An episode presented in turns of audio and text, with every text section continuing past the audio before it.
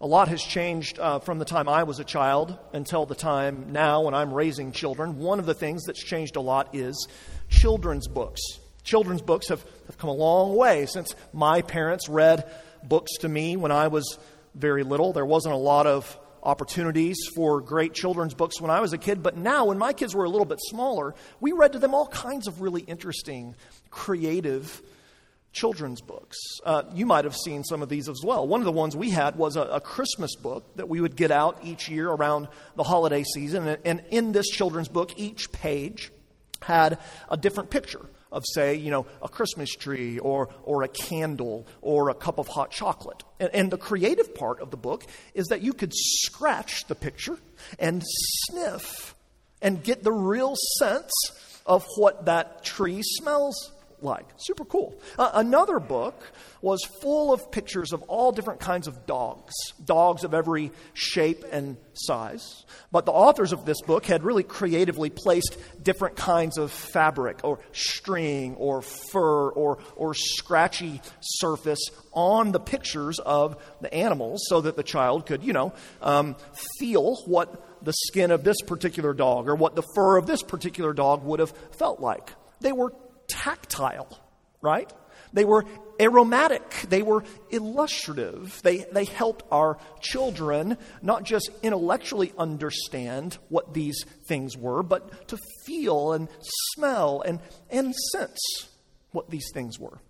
You know, the, the rituals that Hebrews has been talking about now for a couple of chapters. The rituals that we see in the Old Testament, the Levitical rituals, the worship feasts, the temple celebrations, all of those things had a similar intent to a children's book. That's what the author of Hebrews has been making a case for in the last few chapters and, and today as well. A, a few weeks ago, when we studied Melchizedek, I introduced a word to you. The word was typology. And what that word means is important for Hebrews 9. The Old Testament sacrificial system, the Old Testament Levitical priestly system, which Hebrews 9 in pretty dense detail talks about, were all types. They were all types, like a children's book. They were intended to teach the people of God about something beyond themselves. In a sense, you could say they were sacramental. They pointed to something beyond themselves.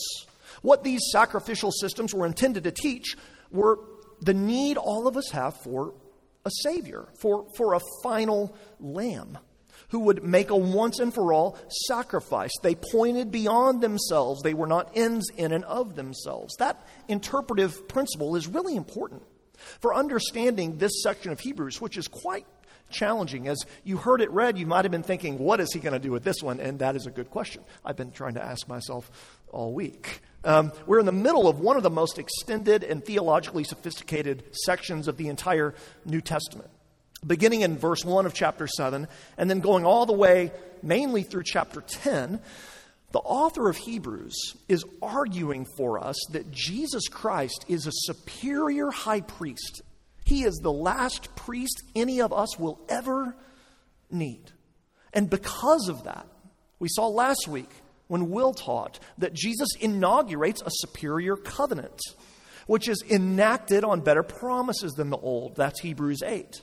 And we see today that Jesus gives us a better ministry with better sacrifices, with full mediation between us and God, and, and with the ability to change us on the inside and not just on the outside. That's what chapters 9 and 10 are about. And so this week and next week, we're going to look at Jesus' superior ministry to us, his superior ministry.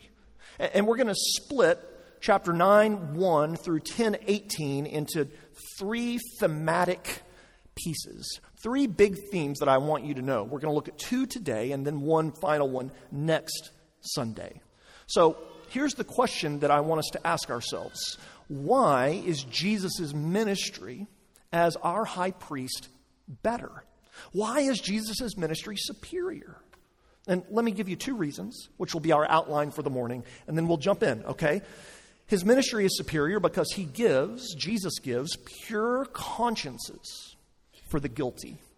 And it's superior because Jesus gives true access for the defiled. So, first, Jesus gives pure consciences for the guilty. If you've been with us, you'll know that the author is just kind of picking up where he left off at the end of chapter 8. He's continuing to tell us all about Jesus' work as our last high priest. And the reason this is difficult stuff for us is because it's so steeped in Jewish Old Testament worship culture. He's just finished writing in verse 13 of chapter 8 that Jesus, in Jesus, the old covenant with all of its rituals is now obsolete. And then he makes this ongoing comparison in chapters 9 and 10 between the old way and the new way, between the old covenant, which is now obsolete, and the new covenant, which has been founded in Jesus. And, and one of the key themes of this comparison and contrast between the old covenant ministry of the tabernacle and the Levites and the new covenant ministry of Jesus is listen, now the, the old covenant was only able to cleanse us externally. But the new covenant priestly ministry of Jesus Christ is able to cleanse us on the inside, to cleanse us internally, to cleanse our consciences. Look at verse 9. According to this arrangement, that is the old way, the author says, gifts and sacrifices are offered that cannot perfect the what? The conscience, the inside of the worshippers, but deal only with food and drink and various washings, regulation for the body imposed until the time of Reformation. That's the old way. But on the other hand, verse 14, Jesus' ministry is able to, we read, purify our conscience. To purify our conscience from dead works to serve the living God. Okay, so what is the conscience? What is the conscience? Let's think about that for a moment. The conscience is our inner voice, it's our inner knowledge of ourselves. Uh, and when we use the word conscience, we're usually referring to the sense that we all have that we are answerable, right? We're answerable for the motives and the intentions and the actions of our hearts and of our lives to, to God, our judge. And so the idea of the conscience, that we are internally answerable to God and we know it, is closely connected with another key biblical theme. And that theme is guilt. Guilt. Here's how it works we know that we are answerable to God for who we are and we know that we're answerable to God for what we do because we're all made in God's image, because the law of God has been imprinted into our spiritual DNA as human beings, and because we also know that we fail by our own rebellion against God, by our sin, to do what we ought, as our consciences feel guilt, right? Our consciences, I think if we're honest with ourselves, feel a need for restoration. We feel a need for cleansing. We feel polluted.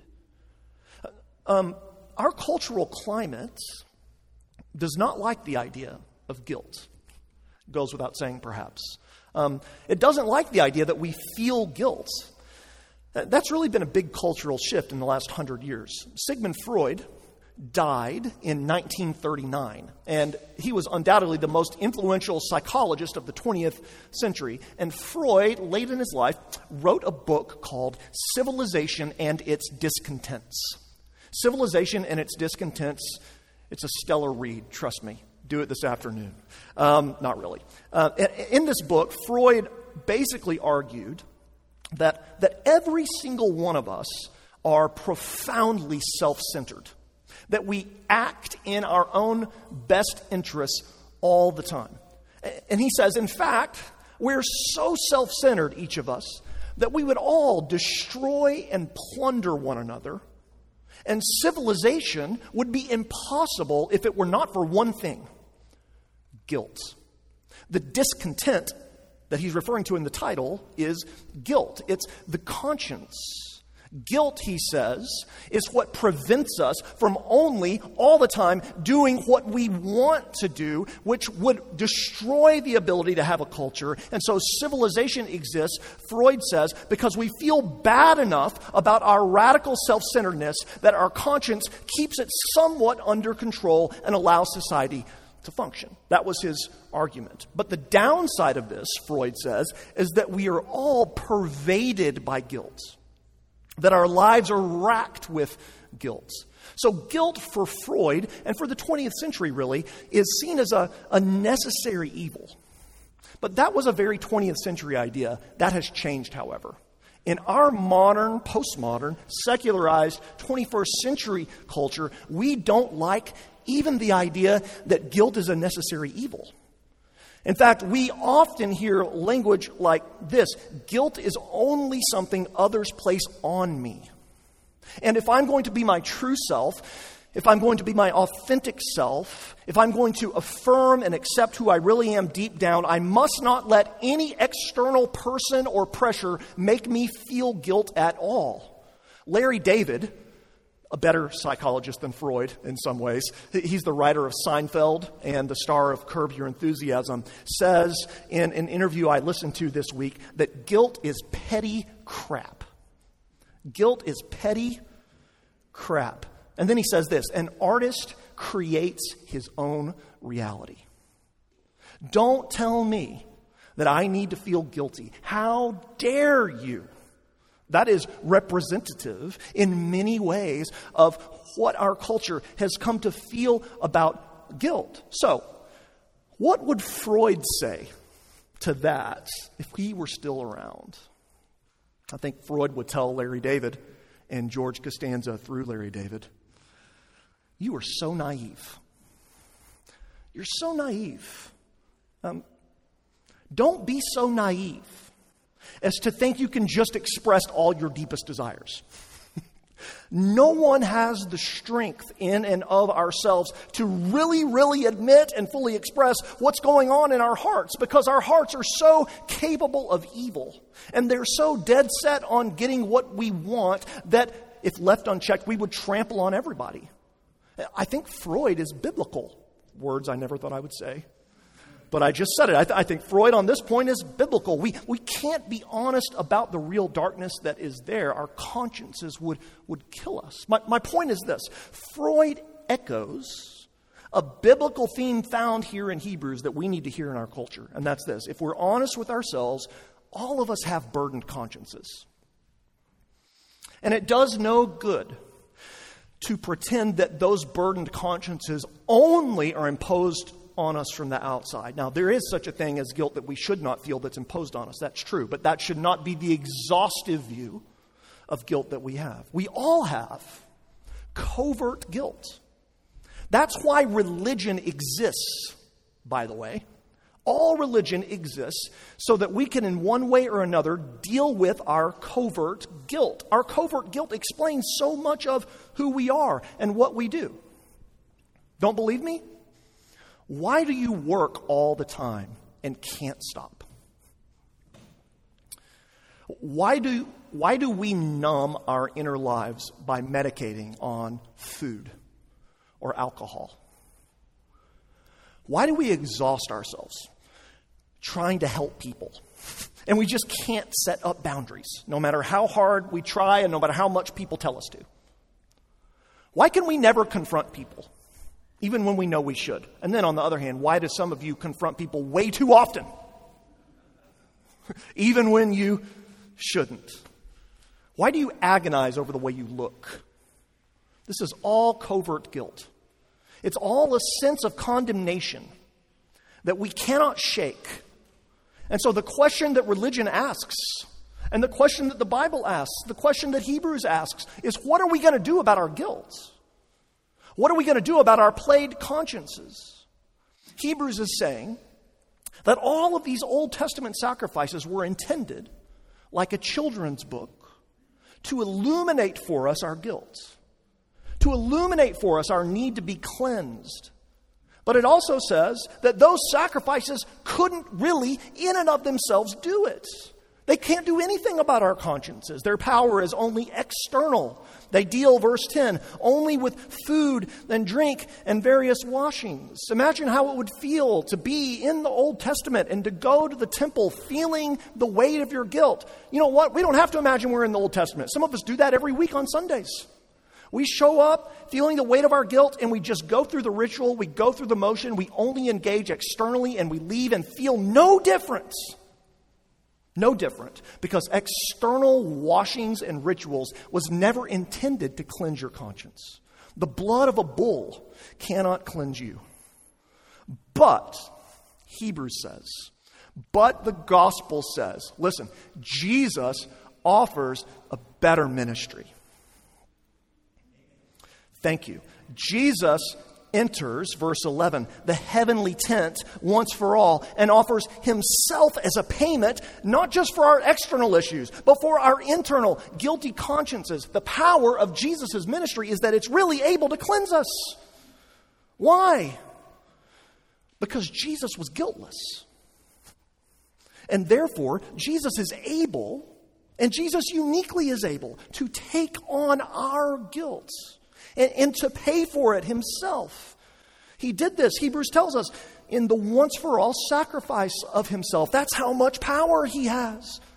He has the power to change you from within, not just without. He has the power to, to transform your hearts, not just to make you look good and impressive to others. Paul, in his letter to Titus, says something similar. Let me read for you from Titus 3. Listen to this. God saved us, not because of works done by us in righteousness, but according to his own mercy, by, listen to this cleansing language, the washing of regeneration and the renewal of the Holy Spirit, whom he poured out on us richly through Jesus Christ our Savior, so that, being justified, declared righteous by his grace, we might become heirs according to the promise of eternal life. Do you feel the need for a clean conscience?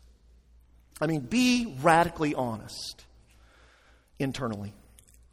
Do you feel the need for a clean conscience? What is it that plagues you, friends?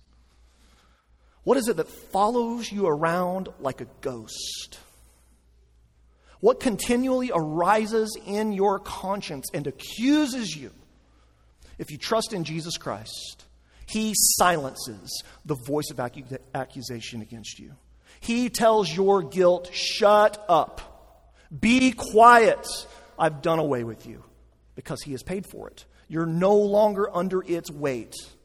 You're no longer under its burden. Your conscience can be clean in Jesus Christ through faith. What a ministry he offers. He offers a clean conscience for the guilty. The second thing that I want to show you from Hebrews 9 is that Jesus gives true access. True access for the defiled. So we all feel, kind of subjectively, right, this guilt. That's what we've been talking about. We all feel that our consciences are unclean, that we're under God's judgment apart from Jesus Christ. But Jesus, as high priest, cleanses us by his own sacrifice. But the rest of the text is, well, it's pointing us to really an even larger problem, I think uh, but a less visible one. Um, it's not just that we're guilty and need to be reconciled to God, it's that we're polluted, and God needs to be reconciled to us. Um, it's that we're defiled, and God needs to be reconciled to us. There's an objective reality to our situation as well. That's what verses 1 through 8 and 11 through 13 are, are getting at. Let me try to explain. Um, these verses are describing, you probably noticed as Marianne read, they're describing in some detail the way the Old Testament sacrificial and priestly system worked, right? You can just scroll through verses 1 through 8 and see that. There were various sections in the temple, we read. And as you got closer to the center of the temple, what's called the most holy place in verse 3, or the Holy of Holies, access was more and more restricted.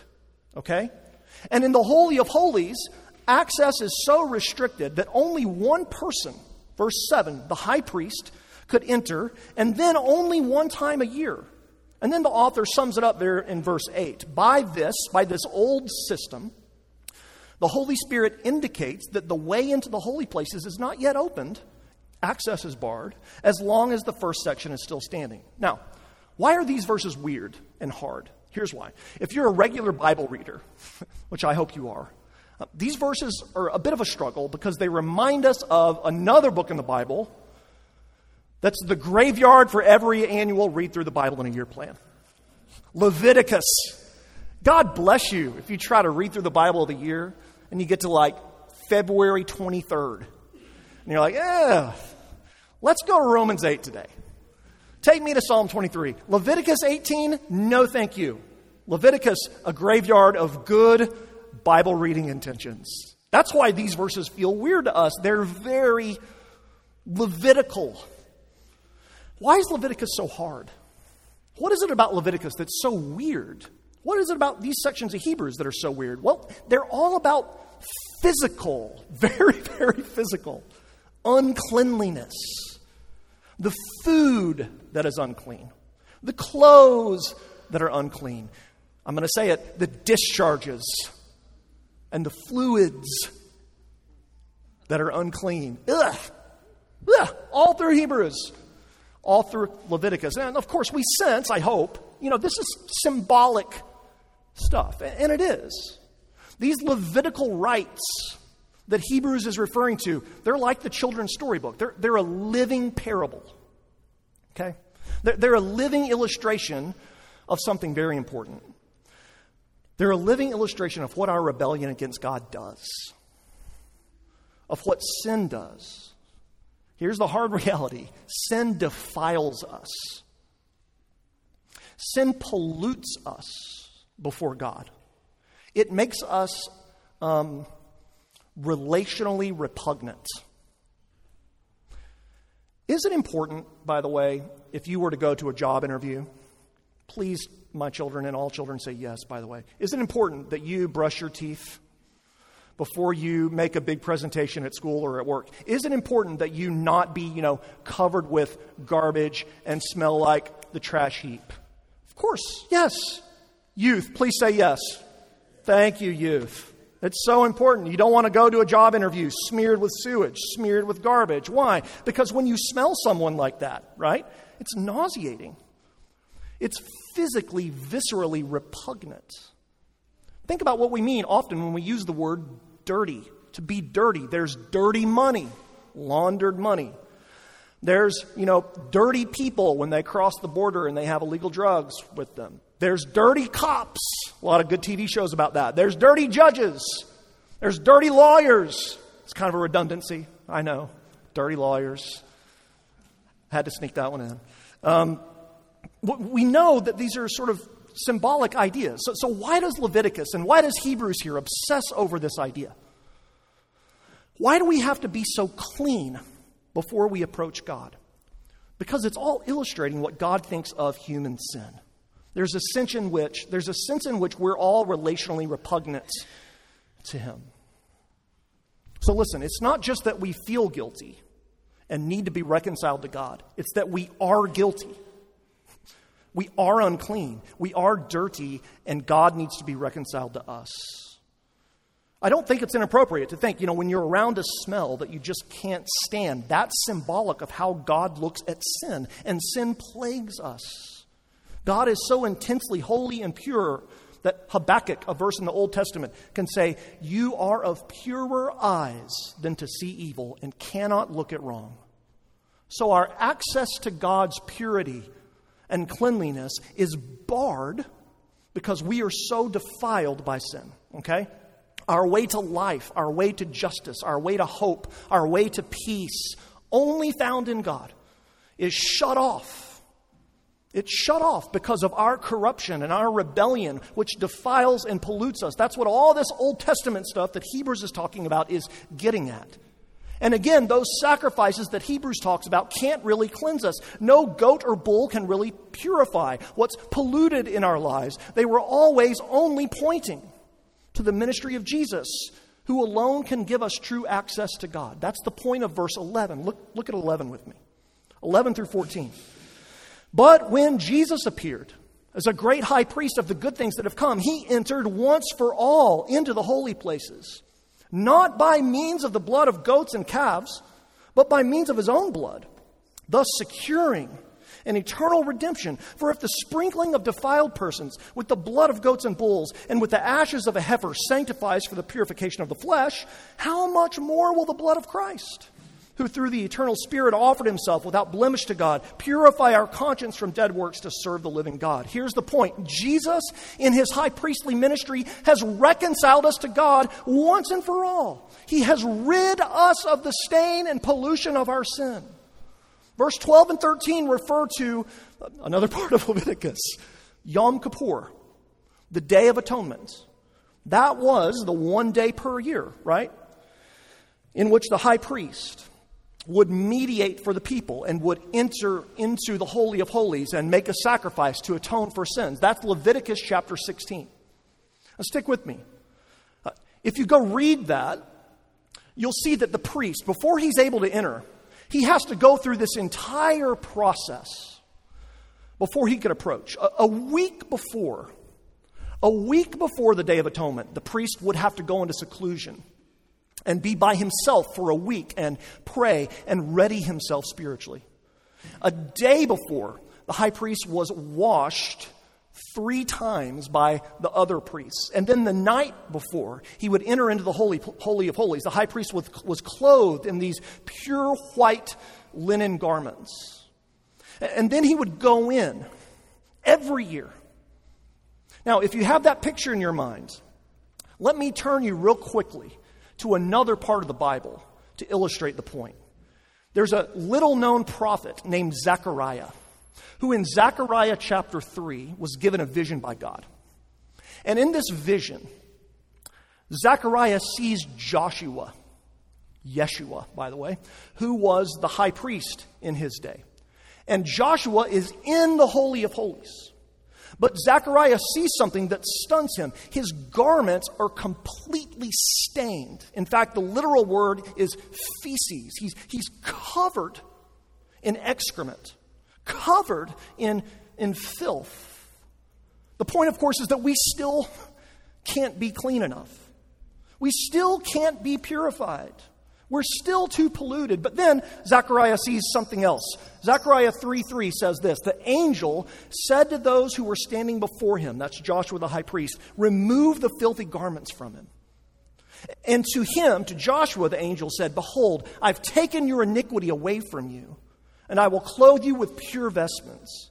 And then in verse 8 of Zechariah 3, God says this I will bring my servant the branch and I will remove the iniquity of this land in a single day. What we need is the branch. Because, like Joshua, even when you're wearing your Sunday, Day of Atonement, Holy of Holy best, you're still too polluted. And, thankfully, we have seen the branch. He is the new Joshua. Jesus has come. And think with me as we wrap up about what Jesus has done as high priest to rid us of the pollution of sin. Think about it. Like all the other high priests, Jesus was secluded before he entered. He was in the garden by himself, praying with sweat so deep that it was like drops of blood, pleading with his Father. But, but unlike any other high priest, Jesus wasn't washed three times and given a white linen before he made his sacrifice. No, Jesus was murdered on a garbage dump. Jesus was stripped naked. Jesus was not washed, he was spit on. All showing us that as high priest, Jesus, rather than going in his purity, takes on our impurity. He took on our uncleanliness, he took on our pollution. He was defiled for us. He was made unclean for us. Why? Verse 27 so that he could put away sin by the sacrifice of himself. He takes our impurity and our pollution on himself in his death, and then he gives us the white linen. He gives us the bath we need. If you trust in him, the gospel tells us the barrier's gone. That's why the temple curtain separating the Holy of Holies from the rest of the temple was torn in two when Jesus died. If you connect with Jesus, your high priest, in faith, you have eternal access to God. God sees you in the purity and righteousness of Jesus Christ Himself. You've been washed, you've been cleansed. There's no more need to fear being in God's presence. God, listen, God is not repulsed by your pollution. God is not going to turn away from you ever. Why? Because he's already turned away from Jesus. He turned away from his only son, he, who took all the muck and the grime of our own failings for us on the cross out of love. Listen, friends, do you feel like you're always spiritually dirty? I know some of you do. You feel like you can never really be clean? You feel polluted. Remember Lady Macbeth? Famous Shakespearean story. Lady Macbeth is complicit in deceit and in murder along with her husband so that he could become king. But after this heinous act is committed, her whole countenance changes. And at one of the highlights of the play, Lady Macbeth continually washes her hands, screaming out, Out, damned spot! But she can't get it out. And she says, All the perfumes of Arabia couldn't cleanse these hands. I know that's how some of us feel, that there's nothing that could ever cleanse us. And you're right, nothing you could do could ever cleanse you, but Jesus Christ can. And He has. He has washed you clean. Do you want to be free? Do you want to be free of a guilty conscience? Do you want to have free access to God? Only in Christ can it be found. His ministry is able to do that for you. He asks you to trust in Him and to believe that that is true, that He has the power to save. Will you do that this morning? Complete atonement He has made. He's fully paid by His death all the debts we owe. No wrath remains for you to face. Let's worship him as we pray.